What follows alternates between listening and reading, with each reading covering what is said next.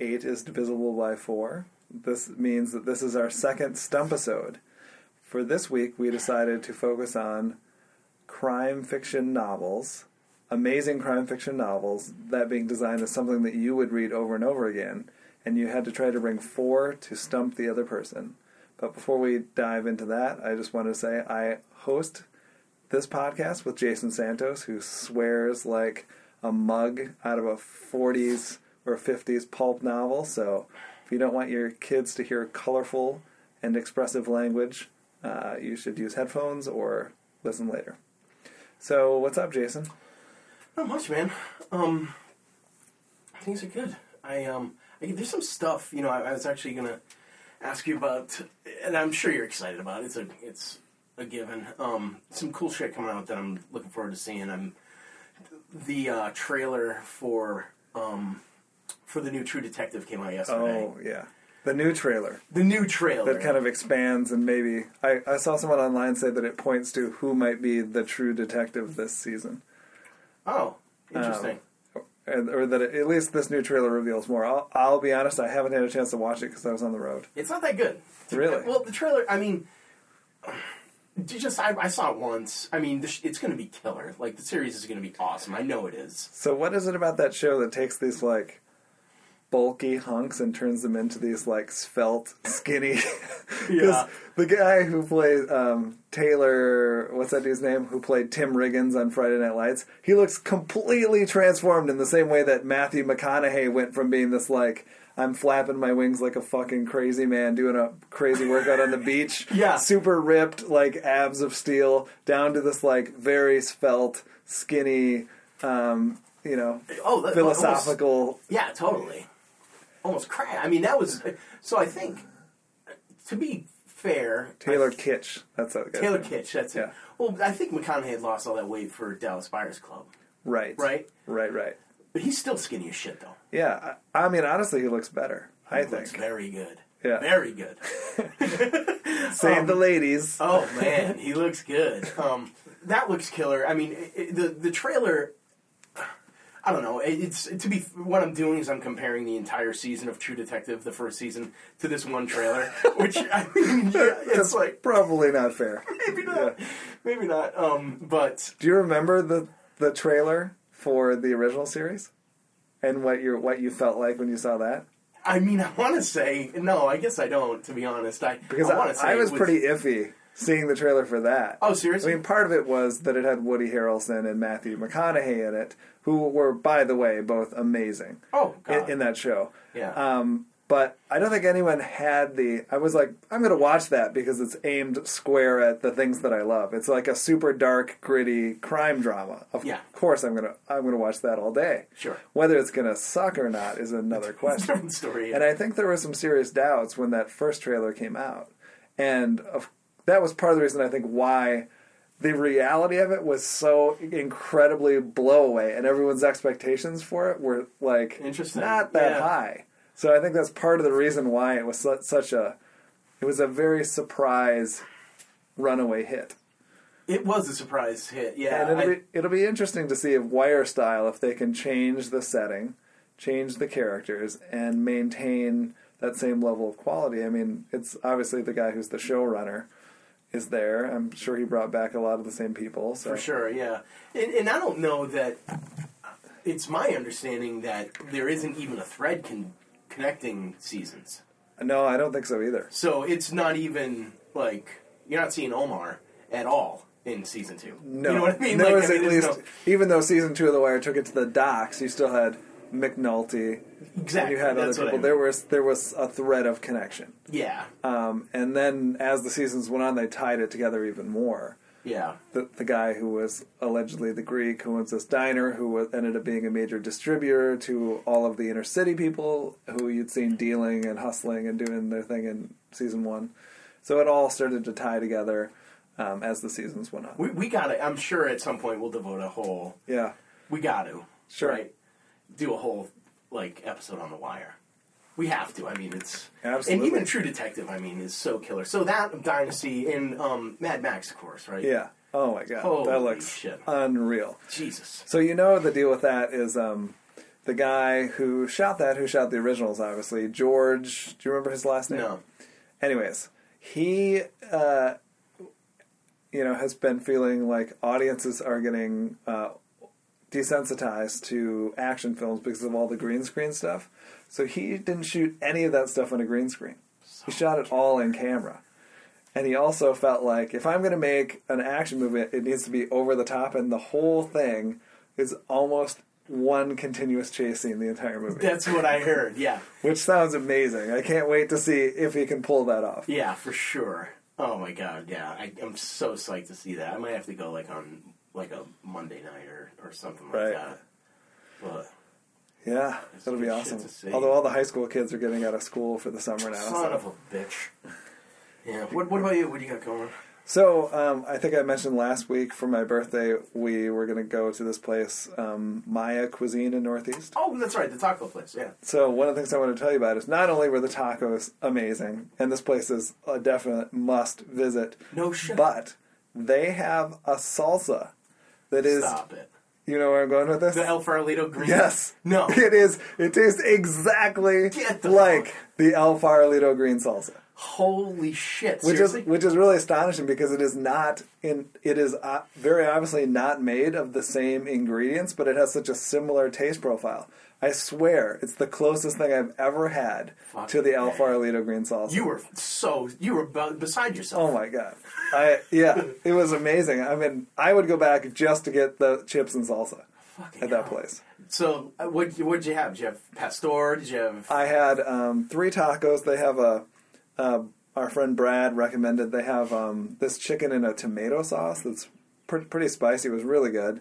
I had uh, barbacoa and I had el pastor. How was And it the pastor? Oh, it was really good. The tortillas were totally on point, really good. The chips and salsa were really good. They also did this thing that I hadn't seen before, where instead of rice, you could get this um, potato mixed vegetable fried kind of combo on the side that had chorizo in it too. Oh, I think, shit. or some sort of beef. Yeah, yeah. really good. So instead of rice, you could have this like potato veggie sort of stir fry almost mix. Is it cafeteria style? Slide the tray down. It is cafeteria style. Killer. And they you're they have this thing called the Maya plate where you just pick three. And most other people didn't all get tacos. They got a tamale and an enchilada or a tamale and a taco and something else. So Fucking and A. everyone loved everything that they got. So this place is super super solid and it's not actually that far into Northeast. Oh really? Yeah, if you're sort of over where um, Surdyk's and that stuff is, you're only a five minute drive Oh really? from where this place is. So Killer. Well, coming from another Minnesotan, I would call bullshit immediately. But you live in the mission, you know. So Yes. Awesome. Exactly. Yeah, let me tell you, this place it's I mean it's super affordable too. The inside is crazy. It looks like a piñata had an illegitimate baby with like a Hawaiian hotel from the 1940s or something. Yeah, it is that insane. so good. And just to like throw you completely off when you're like, I think I understand what sort of mat. This is like a mashup between some sort of Polynesian and Mexican fiesta. There's a fireplace with like books, like a fake fireplace with books and a painting over it that obviously was left over from. I don't know if this was like a supper club, Minnesotan supper club or something beforehand. shit. So it, it's Sounds it's awesome. bizarre inside, but yeah, I like that it- it's better. pretty awesome. You should definitely go check. Oh, it out. Oh. I will for sure. Yeah. All right, well, let's get down to the picks. Let's do it, man. This, I'll tell you, this is a bitch. Like you got me outgunned with this. You got me outgunned. Um, So I will say, I I went from memory. I didn't start digging into my bookshelves or my Kindle Oh, like, good. as read list. I just went from memory. But even then, I came up with uh, eight. But I'm gonna Get the I'm, fuck gonna in. talk about four. Jesus Christ. Um, yeah, I, I mean, I got three. I got three. Three's and, good. beca- And here's the thing: like, I didn't want to go. Um, like, I, I wanted to stay fair to the rules, right? Because, like, of course, I could go dig and find something obscure that I, you probably haven't read before, but it, it needs to hold up to like the criteria, which is something that you would read multiple times. Yep, absolutely. So you know, um, I wound up, um, and I kind of didn't notice this until, um, until not that long ago. That um, I don't know why I didn't realize this, but I'm guessing your stuff is is mainly, if not all, fiction. Yes. Yeah, And Absolutely. my three are all nonfiction. Oh wow. Yeah. That's awesome. Yeah, so it's Well, of, chances are that I don't. I'll be honest. I don't read that much true crime, true crime, that much true crime, and that much nonfiction in the crime world. I've read a few things. Uh, I've I have this amazing vintage book actually, which is a collection of stories from people in prison about the crimes that they committed. That Oh is unreal. Really? I think it's all written. Uh, it wasn't like written and like by an author. It was like these guys wrote penned the like this is what I this is how we rob banks and this is what we did. It's all from the 30s and 40s, so it's like super vintage, old school like police chases and running from dogs. And there's this guy who told this awesome story about when he broke out of jail. He had been feeding the dog that they that they had in the yard. guard dog. Yeah. Uh, surreptitiously feeding it hamburger all the time. And we would like them. when they let the dog loose and it chased him through the swamp, he brought out a hamburger patty that he'd stowed away when the dog caught up with him and he fed it to the dog and the dog just kept going with him and took off with him.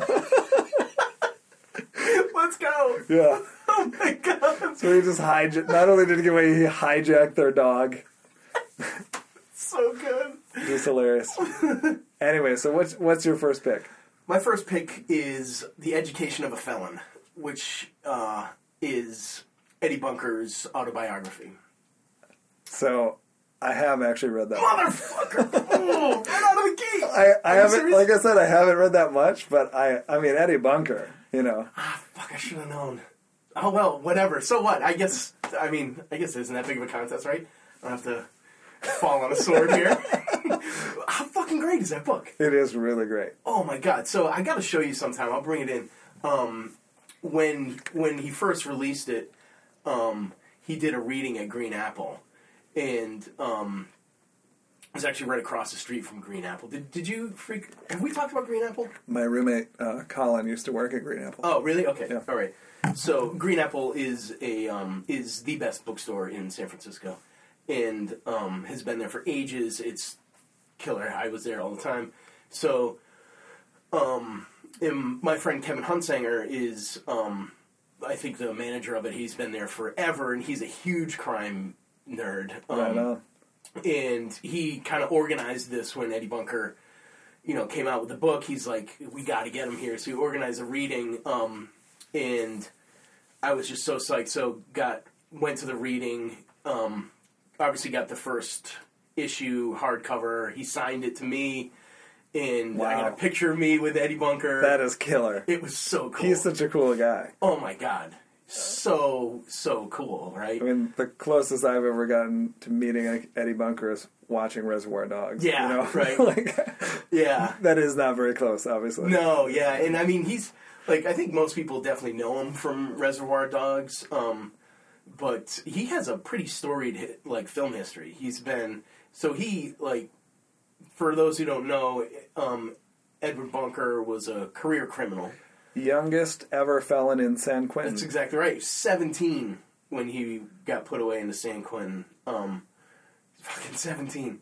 Um, so he was a career criminal. Um, he was born in the mid thirties and didn't didn't go straight until like mid to late seventies when when like his writing and acting career finally started Right, to He pay some basically had something that was providing him with money, so he didn't, didn't have to commit crimes. Didn't have yeah. to rob banks anymore. Yeah. But um, so he was in and out. Of, he was in and out of homes when he was a kid, like so from eight years old on. Right. So the, this uh, being being a memoir um, starts back in those days with his parents. You know, they're drunk, fighting all the time. Unfortunately, kind of the stereotypical story of the beginning of a of a criminal and the education of a felon is kind of a super fitting title. Yeah, it's the perfect book about how you take someone who is pretty much a petty criminal. I mean, a lot of the stuff he was doing was like writing bad checks and shoplifting. Exactly. You take this young, impressionable kid and you stick him in uh, major penitentiary with hardened criminals, and what does he do? He becomes the associate of all Absolutely. of these, all these tough, real hard-bit criminals who commit serious crimes. Take him under their wing, and he just becomes a part of their crews. Yeah, exactly.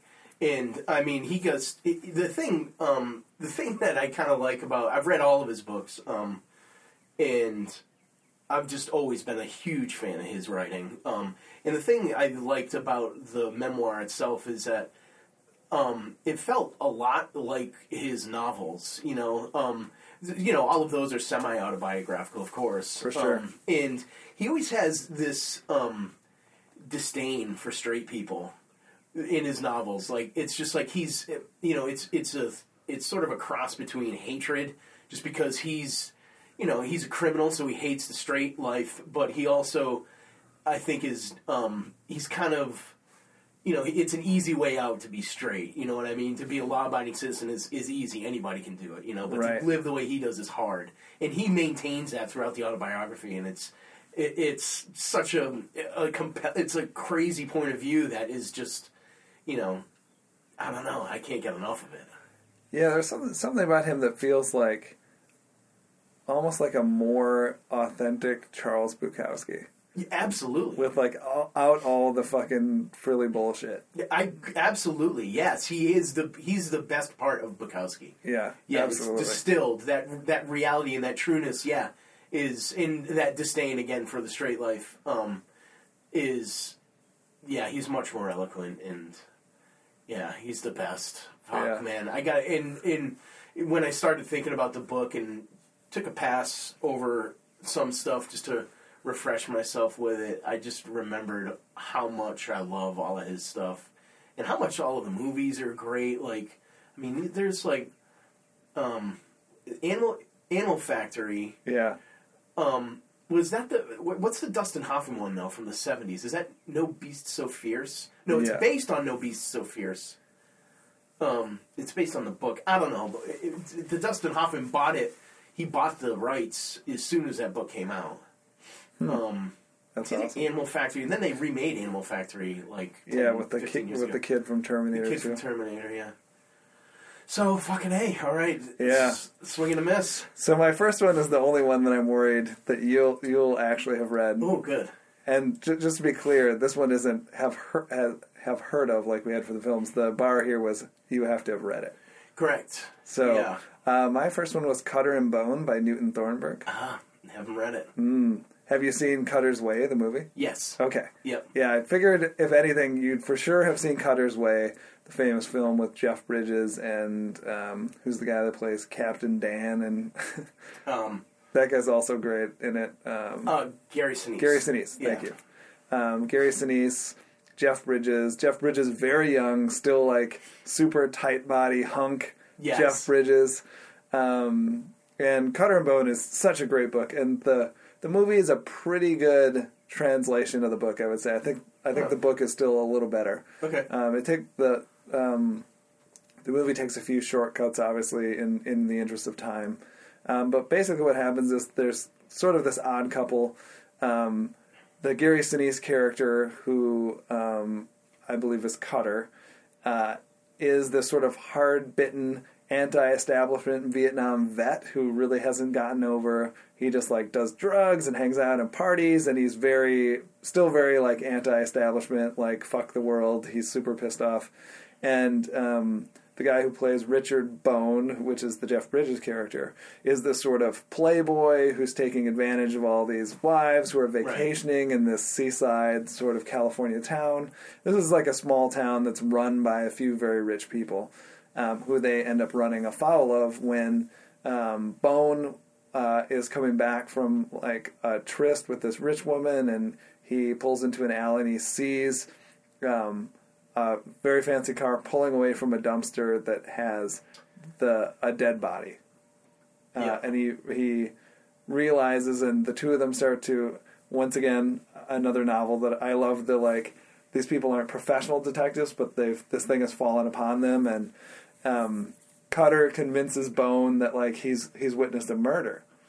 Um, that the reason why this person was pulling away is because they murdered this woman who was in this dumpster, and the two of them start to investigate.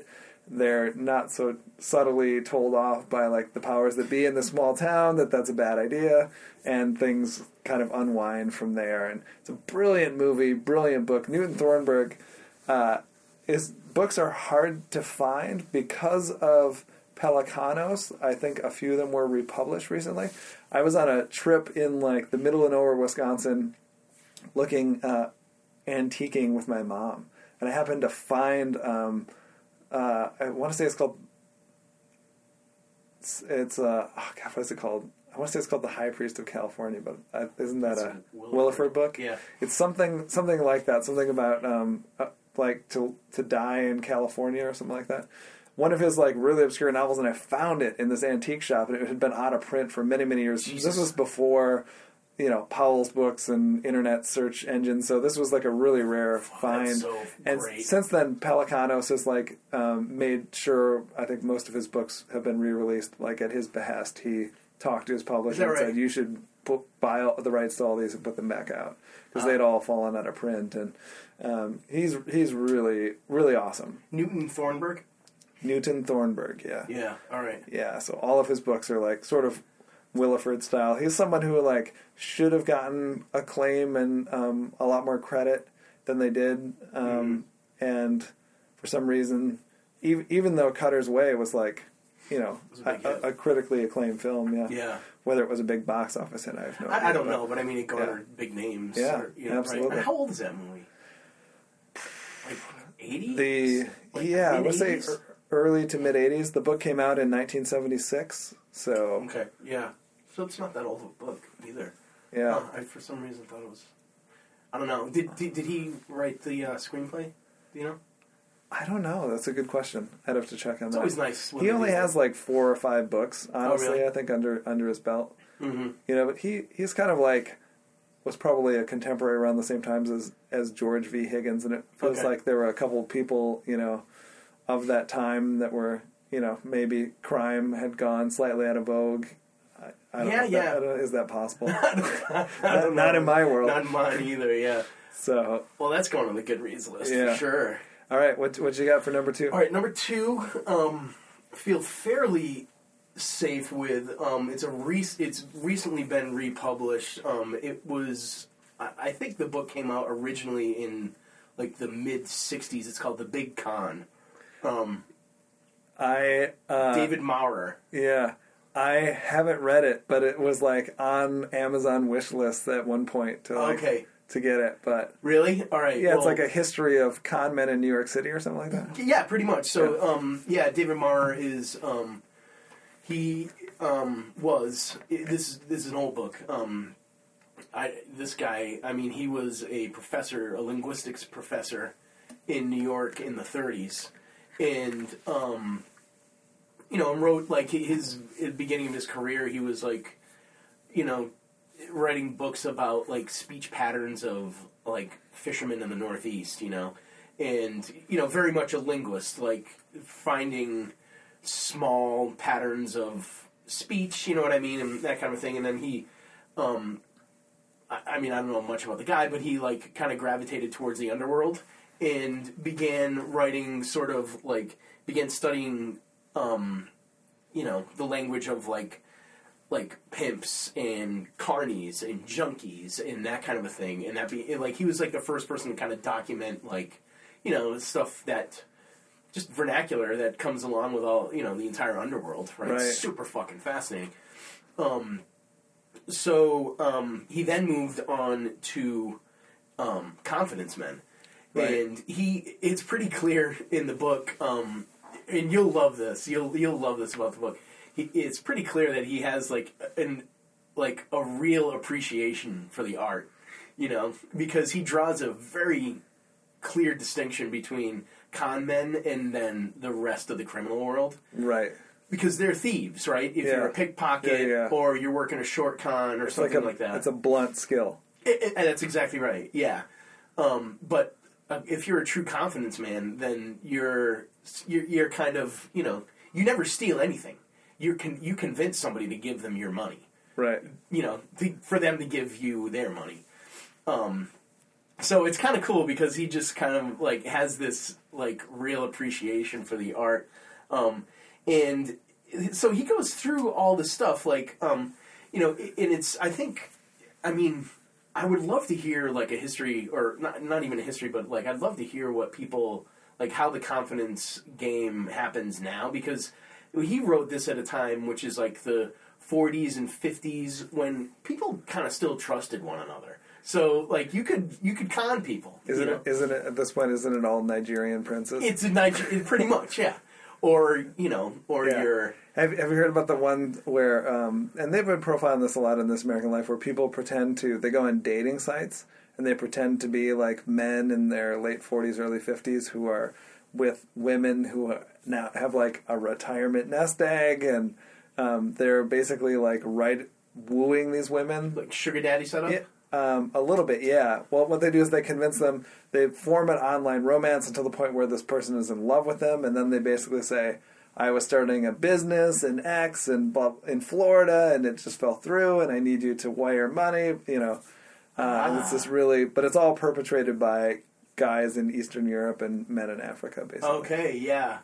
Another like crude long con. Yes. because the long con needs like the you know and he uh, he lays out like their you know it's almost like a it's a study of like the three different there's like three different main types of of confidence games where there's the wire which i won't remember all of these but there's the wire which fell out of um, when the telegraph was being phased out there were just loads of telegraph operators that were kind of roaming around with this like arcane skill. So what they would do is they would um, convince people like, listen, I know how to tap into this telegraph wire, and the telegraph was still being used to like relay fight results and race results and that kind of a thing. Um, it was used basically almost just as an information kind of transfer. Right. So they would convince people like, I know how to tap into this thing, get the results. You call into your bookie. I delay the post results. You know what I mean? And then when I deliver them, you know, across the wherever You across, get a payday. then you Yeah. get a payday. So, and I think that's pretty similar. I don't, I don't remember the Sting that much, but it was something like that. It was a. I hate the Sting to be honest with you. I hate that fucking movie. um, it's such bullshit. But I, I think the Sting may have been based on that con. But anyway, it- like that came into, you know, that was one of them. Then I forget. There is another one called the Payoff, and it's so good. But he just like the glossary in the thing is so killer because it's like all of these just like absurd, not absurd, but like he, he's a linguist, so there's just loads of of stuff in there. And uh, again, here's a to draw a comparison f- between from our last episode, like talking about Edith Wharton and creating a world that's very specific and showing you the inner workings of it. Yeah. David Maurer is kind of the Edith Wharton of the underworld. That's awesome. It, it's compelling in the same fashion, kind of. For sure. Absolutely. That sounds great. Yeah. I'm d- definitely going to have to check that out. Yeah, it's a good one. You'll love it. Cool. All right. Well, we're uh, at 1 1. Yeah, I guess I suppose so. So, um, see if I can pull into the lead here. All right. My next choice No, is. we're at no. You got wait. Well, you've, you've had two picks. One didn't hit. Okay, yeah, all right. So- yep, yep, one one. 1 1, but I still have two more to go, and you only At have one. least, So, unless yes. you get one of these next ones, it's game over. Yeah. Uh, my next pick was a book called. It's actually three books in one, but I read it as one book and I carried it around as one book. So I'm gonna. It's collected, three novels collected, but I think that you can't even buy them separately at this point. So I'm going to refer to it as one book. It's a book called Berlin Noir by Philip Kerr. Oh no, I've never read that. Oh, it was so. I know about that so book though. I, good. That's been recommended to me before. So when I was going over to India, I'm dying to um, I went over yeah. to India to work for a couple months. I uh, specifically grabbed it. It had been recommended to me by a friend in Chicago. I grabbed it because it was at the time pre Kindles or anything like that. I needed a lot of bang for the buck, and I was like, "Well, here's this, you know, three novels in one. It's like a twelve hundred or a thousand page book." So when I think about that book, I can't help but remember Lugging it around. lugging it around India, including into the Himalayas, being like sick out of my mind with a burning fever, just like laying in bed reading this book. oh my god! Because I've yeah. gotten like the Delhi belly in the middle of the Himalayas and was like, I honestly thought I was going to die. Oh my So then all I did while I was recovering was like lay in bed and read this book. And Nothing like- so that'll burn so incredible. yeah. So what uh, Berlin Noir is is the first novel is set during uh, the Nazi occupation, but World War II hasn't quite started yet. It's like during the rise of the Nazi Party, and um, he's a German detective, non-Jew, who, of course, there are all these people start to disappear, and there's all sorts of weird shit and shenanigans going on, and he's basically helping. At first, he's trying to help Jewish families locate these missing people, and he has to be careful not to run afoul of the SS.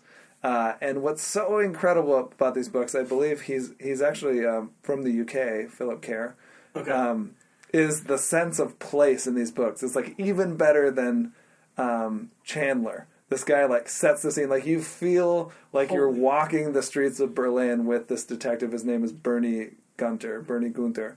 Uh, no shit. and you the second novel takes place during the war at like the height of the war when things are getting really fucked up yeah, yeah. and the third novel takes place um, at the end when like everything's crumbling and berlin's about to be invaded and it's just like No an insane shit. shit show well, what happens? or so- maybe maybe the third book actually takes place at, as the now that the Americans and the Brits and the Russians have like control of Berlin. I'm trying to remember. It's it's, it's I haven't read these since 2000, but um, yeah.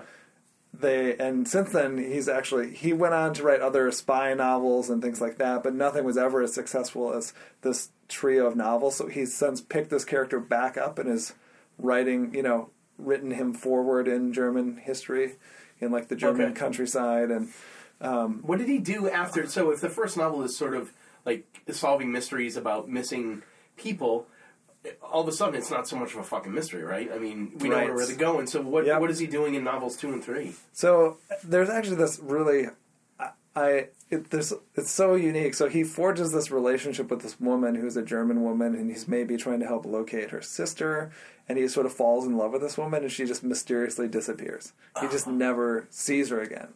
And so I think part of the third novel is, and this happens in the second novel, is him trying to fi- find out what happened or locate this woman.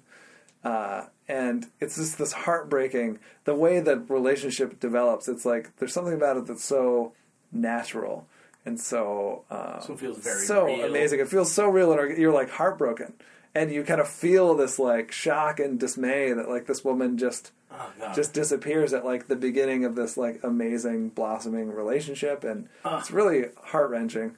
Uh, and um, you, the way it, the whole thing re- re- resolves feels very um, like it's it's it's it's realistic to how difficult it would be to get closure around something like that. Interesting. It's very well, Wow. very delicately handled in a way that you don't really see with much writers in any genre, let alone you know something that would be considered crime fiction. So, fucking hell. anyways, Berlin Noir. You can, I think, uh, buy them all on Kindle or together in a paperback, and um, I think it's it's a bargain at any price. But I think it's Yeah. really cheap, No shit. like twelve bucks for three books Oh, fucking like hell, that. that's so. going on the list for sure. I Yeah. love anything like I mean, a comparison to Chandler. I mean, in a sense of place, you know, is like that. I get so attracted to books that are that use you know setting as a character. It's so I love it so much.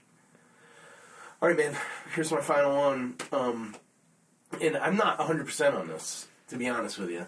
Um, this is a fairly new book called The Art of Making Money. Um, no? Nope, Okay. Yeah. At least it's not a blowout. then. two two two.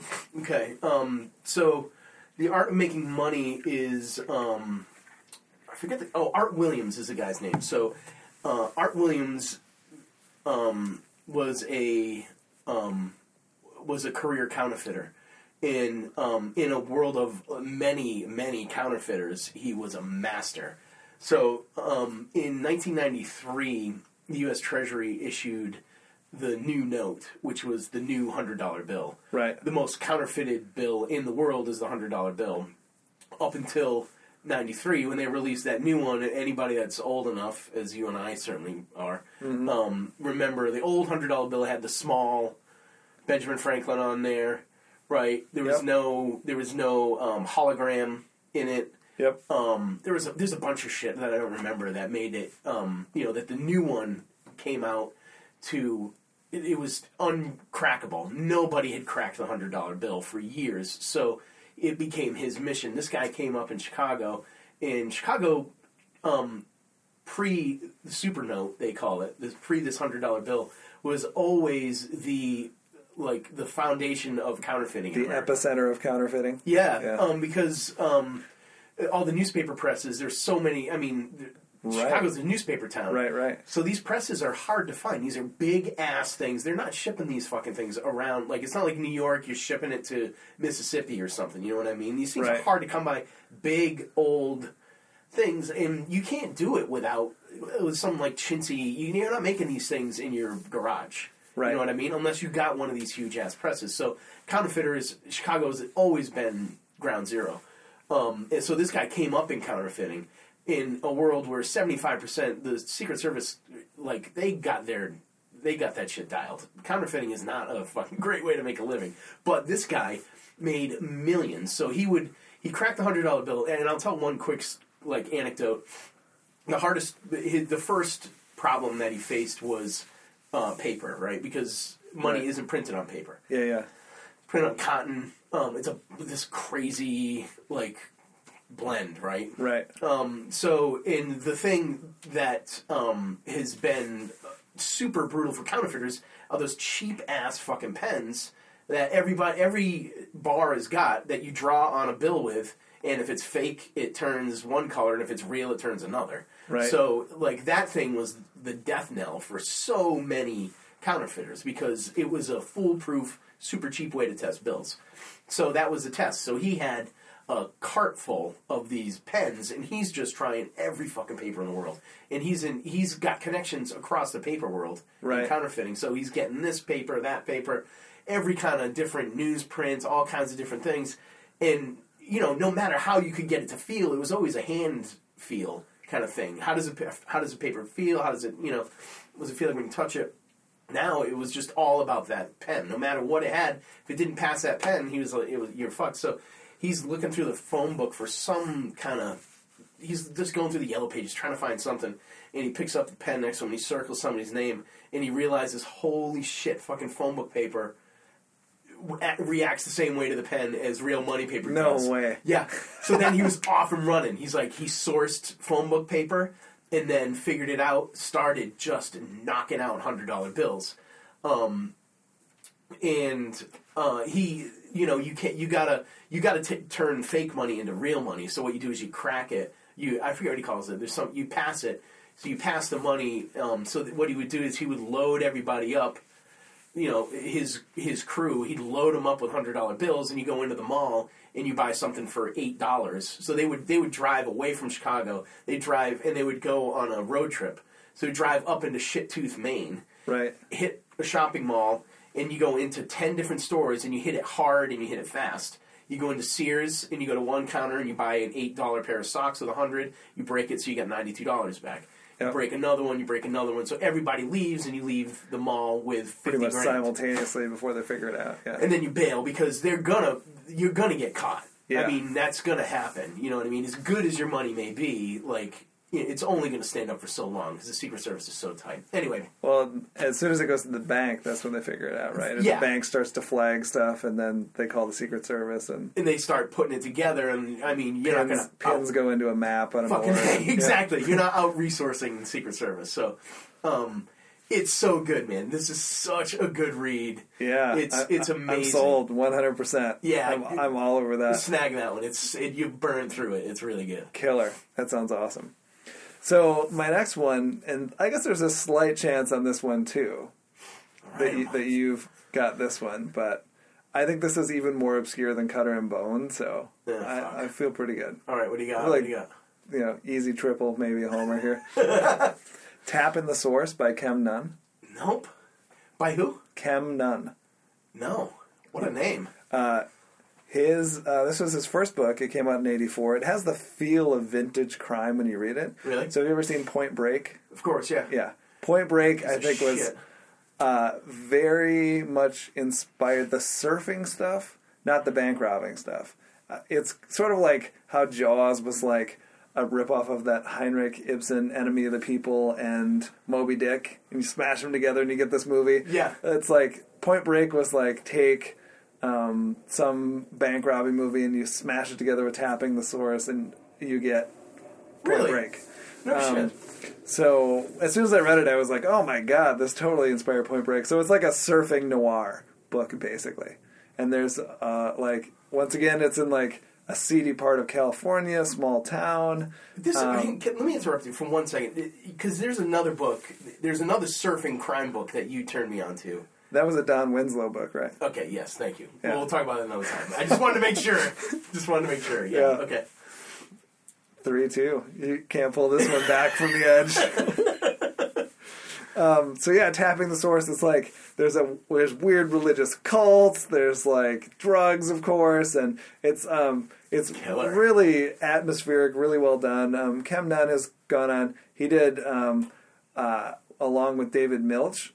On paper, I was like, this this has got to be the greatest thing. This is gonna be the greatest thing ever because it's Kem Nunn, who I love, writing a book set in like small town surfer California, and David Milch from Deadwood, and they're doing a show together for HBO. And I was like, this is gonna be the greatest fucking show of all Oh my time. God, yeah. And it turns out to be John from Cincinnati, which was like such an unwatchable piece of shit That was such a piece of shit. with moments of brilliance, like without a doubt. There were moments where it was like, I see how great the show could be, but I don't know if it was like Kem Kem Nunn just wasn't like the right person to wrangle David Milch back from the edge of like obscure Shakespearean like poetic monologues and all that shit. If he just didn't, they didn't have like a peer to peer relationship enough. Yeah. Um, it shows you how hard it is to make a good show, right? But Nunn has gone on to like he's done a whole series of novels, kind of in the same sort of surf noir sort of vein, and he's um, written for Sons of Anarchy. So he's like he's doing pretty well for himself. But Tapping the Source is like a classic. Like no one had quite seen anything like this before uh, at the time that it came out, and Which was when? uh, eighty four Okay. You know, i- in a way, it felt like it, it just felt like a return to because it's not like it's as atmospheric as Elmore Leonard without um, it didn't, but it's not. It's not. It's so obviously not a, an Elmore Leonard book.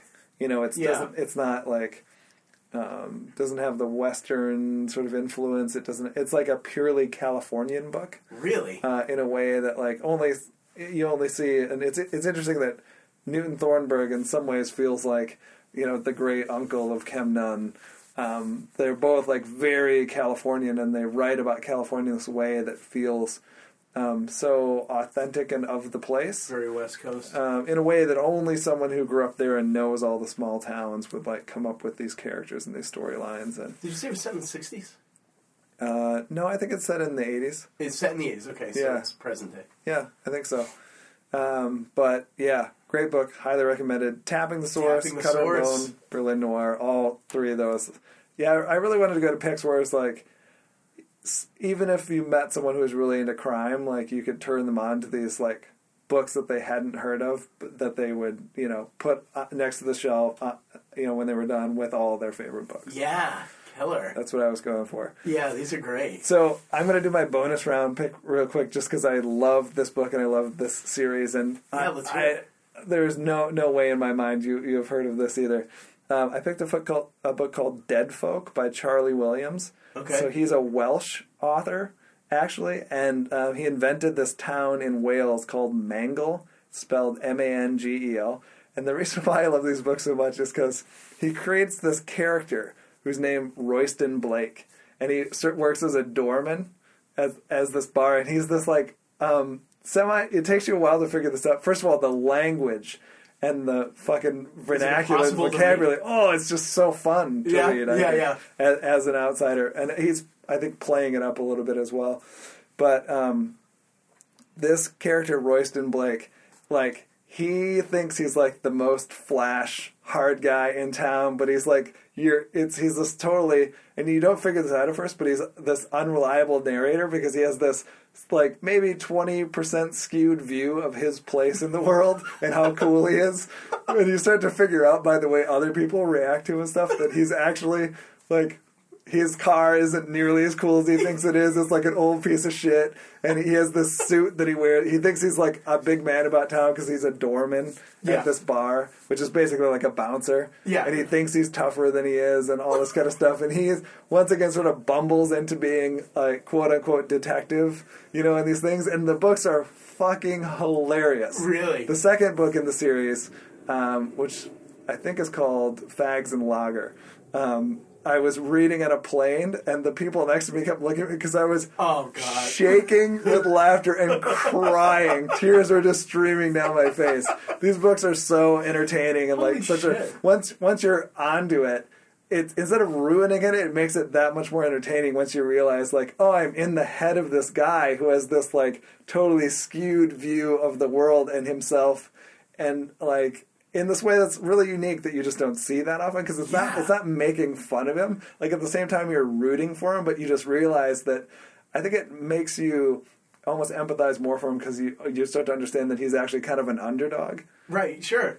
and um What a cool device. is his life is just a fucking mess and it's one of those things where he's just digging himself a bigger and bigger mess as these books go along and somehow it just like does the world doesn't shit all over him and he somehow makes it through in the end like Yeah. things just like everything burns up or goes on fire and then he somehow walks away clean but these books are un unbelievable they're Oh so God, good It sounds so good. Yeah. How'd you get turned on to that? Um, once once again, I think it was like online crime communities, Dig like in. people talking about new books or things that were coming out. I think I'd seen.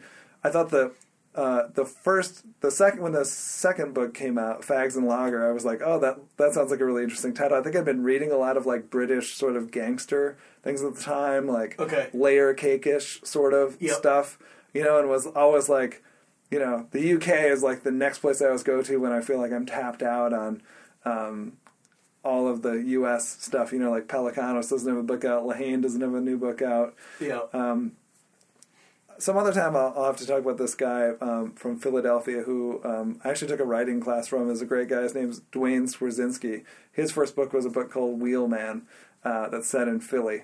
It's Cool. really good. I'll talk about that some other time Oh, because cool. we're, uh, I'm sure, you know, I'm this sure. is- we are. yeah. I'm sure we're at our time limit, if- Yeah. whatever, whatever the imaginary time limit of this podcast, which we never seem to respect.